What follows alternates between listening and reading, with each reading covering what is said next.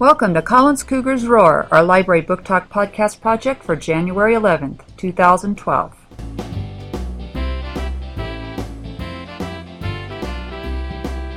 Today, Jesse from 3C is going to tell us about the newest installment in the Diary of a Wimpy Kid series.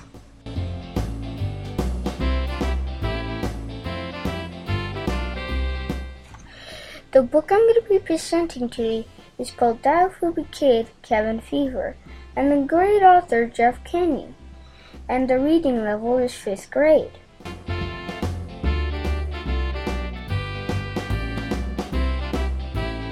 This book is about a kid named Greg Heffley and his family getting trapped in their house.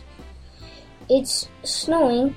They the food is almost gone, and it's freezing, and it's and they still survive.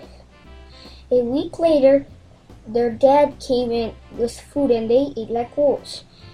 And the next day, Greg went to the basement and found out his little brother Manny did it. My favorite thing about this book is it's fun, it's cool, it's hilarious, and it's also coming from me. I bet you you will want to read this book over and over again. I guarantee you.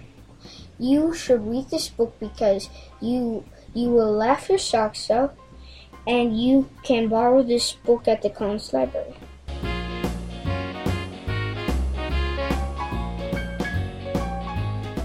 Thank you, Jesse, for sharing with us all about Diary of a Wimpy Kid Cabin Fever, the newest book in the Diary of a Wimpy Kid series.